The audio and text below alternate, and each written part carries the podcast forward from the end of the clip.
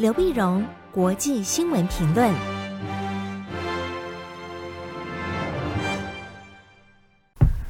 各位听众朋友，大家好，我是台北东吴大学政治系教授刘碧荣。今天为您回顾上礼拜重要的国际新闻呢。第一个，我们先看习近平跟拜登的线上的峰会。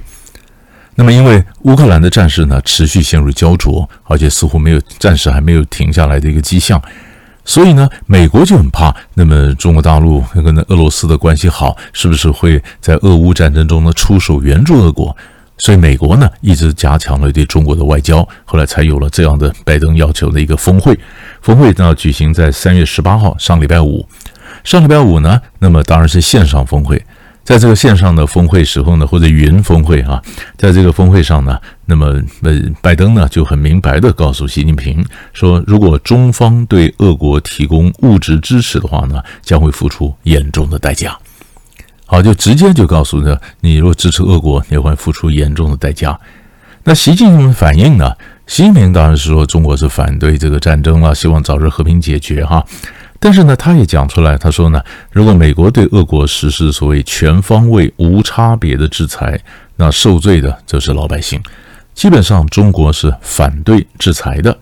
制裁的呢，中国并且表示呢，美国和北约也应当和俄罗斯来对话，解开乌克兰危机背后的症结，化解俄乌双方的安全忧虑。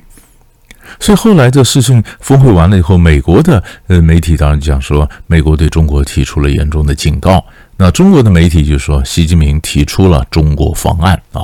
也就是一个事件呢，各自表述。各自表述，那各自表述完了以后呢，当然就会当然也会谈到台湾的问题。台湾的问题呢，那么拜登当然是因为你要拉拢中国嘛，所以拜登当然也重申他不他不支持台独啊。所以拜登基本讲说，美国不和中国呢没有意愿和中国打新冷战啊，不打新冷战，不寻求改变中国的体制，不寻求通过强化同盟关系来反对中国，不支持台独，无意同中国那么发生冲突。就是四不一无意啊，那当然后来，嗯，习近平当然也重复了这几点，就像是对拜登的讲法，中国非常重视，但表示过去呢，可能你上层有这个好的良好的这个意图啊，但是下层没有特别的执行啊，那么怎么样的让中美关系走回常轨？那当然美国要负一些责任啊，那美国这是这是他们这个峰会。可你如果就看到在放放拉前几天来看的话呢？你看，在上礼拜三月十四号礼拜一的时候，美国国家安全顾问苏利文跟中共中央外事工作会办公办工工作委员会办公室主任杨洁篪，那么在罗马也谈了七个钟头。苏利文跟杨洁篪，然后在三月十四号再谈，然后三月十八号，那当然拜登跟习近平线上的峰会，同一天。啊，中国驻美国大使秦刚也拜会了那么美国国务院副国务卿 Sherman，也在谈这个美中的关系。所以这个接力棒的这个关系啊，接力的这个外交努力呢，可以看得出来，美中之间希望能够稳住国际情势啊，就两国共同稳住国际情势的一个努力。那到底乌克兰的情势怎么样呢？乌克兰情势，我们就发现上个礼拜呢，有看到战争有某种程度的升高的一个迹象啊。那升高，我们讲说，倒不是说它马上就有决定性的胜负。我们看到第一个升高，就是三月十九号礼拜六的时候呢，俄军动用了极音速飞弹啊，那么它叫匕首啊，极音速飞弹呢，那么摧毁了乌乌克兰西部的一个军火库。那这重点就在这个极音速飞弹，这个飞弹飞得非常快，也很难拦截。很拦截，那当然就是呃，普京大觉得这是一个非常完美的一个武器啊。那么新的武器可以端出来，其实也向西方提出一个警告。那么俄罗斯还有很多的弹药，新的武器还没有用啊，所以这是一这是一个升高。这个升高呢，然后第二升高呢，你看到在基辅这边久攻不下呢，俄罗斯的部队现在转过来去攻打这个东部的这个港城呢，马利坡。海港城市马利坡呢，就限定他说，你礼拜一清晨之前你必须要投降。好，那就没有投降。时间过，没有乌克兰人没有投降，没有投降就开始轰炸炮击。那么几乎每十分钟就炸一次。啊，就空袭了，从海上了、陆上了、空中了攻击，攻击搞得这城里面多少的平民百姓陷在城中啊。那么，嗯，没有水啊，没有电啊，就会没有粮食啊，非常惨。那么，乌克兰总统泽伦斯基呢，就拼命的呼吁要跟嗯俄罗斯来谈判。呃，谈判呢，那当然俄罗斯在打的这个眼睛都红了，就不谈，不谈。所以这个当然情势升高。这里面呢，如果真的是很多百姓呢，可以将这样的呃这样这样子而牺牲了，是吧？那就很多就是一个战争犯行啊。所以这也是我们看到这个蛮重要的一个发展。那么政治上呢，也有升高。我们刚才讲了战争的一个罪行，一个犯行。那三月十六号的时候呢，拜登在一个演讲就说，普丁呢就是个战犯。那战犯呢，他犯下了战争的罪行，他就是一个战犯。那拜登呢，可能就是发自内心的一个讲法，但是这个话很重啊，因为所以后来俄国说完全不能接受啊，完全不能接受，俄国非常愤怒的反击啊，说完全不能接受，因为这个话很重，因为这有国际法的一个意涵。因为根据国际刑事法院呢，如果说这是一个战犯，那么当然提出的控诉的一方你要提出证据啊，然后呢，那么那么国际刑事法院的检察官呢，可能就要起诉，那么下令要逮捕、要审判，这是蛮严重的。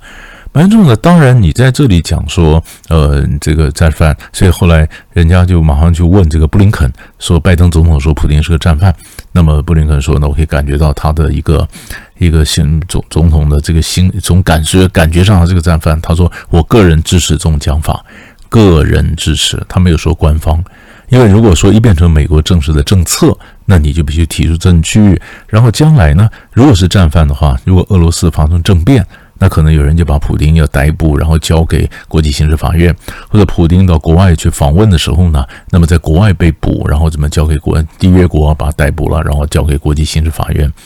不过这都不可能发生啊，所以在法律上是没有效果。但是这句话本身是不是代表法律的意涵？所以这是我们要看的。因为在国际上呢，像比如说像战犯的，或者我们叫 genocide 种族屠杀、种族灭绝，这都是法律名词啊。所以在这礼拜一的时候，布林肯呢，他又讲说，缅甸军方的残害对罗兴亚人呢，他们缅甸美国已经正式定调，这是 genocide，这是一个种族屠杀。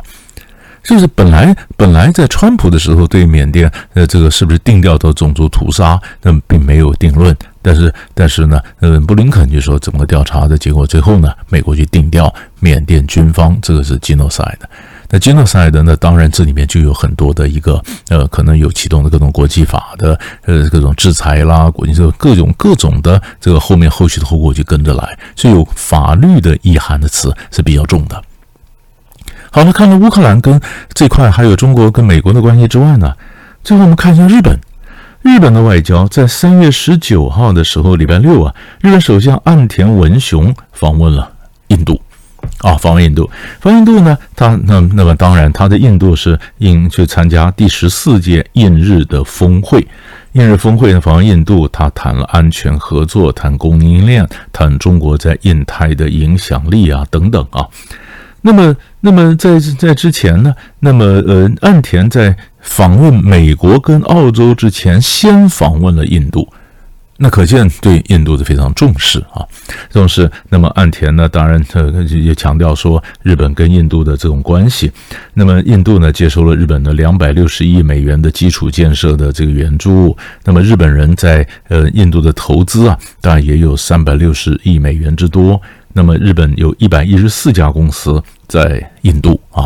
在印度呢，当然呢，那么访问印度的时候呢，那么日本也承诺在今后五年在印度将投资四百二十亿美元啊。日本跟印度的关系多年来就非常密切，它非常密切。可是，在印太联盟四国里面，印度是唯一没有公开谴责俄罗斯侵略乌克兰的国家。所以日本当然也肩负了一些担负一些使命啊，衔命而去。除了强调日本跟印度的关系之外呢，也强调说你要制裁啊，你要你你要你要制裁，你要谴责，你要谴责这个俄罗斯啊啊。那么普那么事实上呢，呃，印度总理莫迪呢，他跟普丁的关系非常密切，非常密切。就是在岸田文雄到了前一天，三月十八号礼拜五的时候呢，印度还说，哎。他要用便宜的这个价钱，趁便宜的价钱呢，买俄罗斯的石油。事实上，德国也还在，也也同样也在制裁之下，还也还在买俄罗斯的石油，因为德国对俄罗斯的能源是非常依赖。那印度也说，我也很依赖，我也跟俄罗斯买石油。那美国在联合各国来制裁俄罗斯的时候，那印太联盟的重要的成员国，你说印度，印度呃反而强调说跟俄罗斯去捡它便宜的石油，在美国呢心里当然也不是滋味。可是呢，偏偏莫迪呢，他的势力呃或者政治的力量呢如日中天呢，因为更前一天三月十七号礼拜四的时候呢，莫迪的人民党在印度地方选举的时候呢，哎，选得不错，